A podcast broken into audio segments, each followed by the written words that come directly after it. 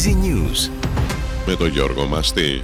Καταστροφές στο μετρό της Ομόνιας προκάλεσαν νωρίτερα άγνωστοι μετά την πορεία στη μνήμη του Αλέξανδρου Γρηγορόπουλου.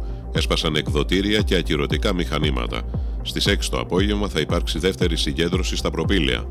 Κλειστός είναι ο σταθμός του Μετρό Πανεπιστήμιο και ο σταθμός Μοναστηράκη από τις 6 το απόγευμα μέχρι νεοτέρας. Το νομοσχέδιο συνιστά μια σημαντική μεταρρύθμιση κοινωνικής δικαιοσύνης, τόνισε ο Πρωθυπουργός Κυριάκος Μητσοτάκης στη Βουλή στη συζήτηση του νομοσχεδίου μέτρα για τον περιορισμό της φοροδιαφυγής.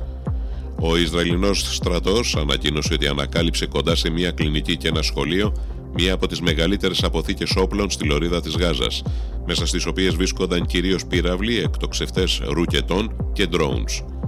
Προθεσμία να απολογηθεί την Παρασκευή έλαβε ο 70χρονο που ομολόγησε ότι σκότωσε την 43χρονη σύντροφό του στη Σαλαμίνα. Μάλιστα δεν υπάρχει δικηγόρος που να θέλει να αναλάβει την υπεράσπιση του.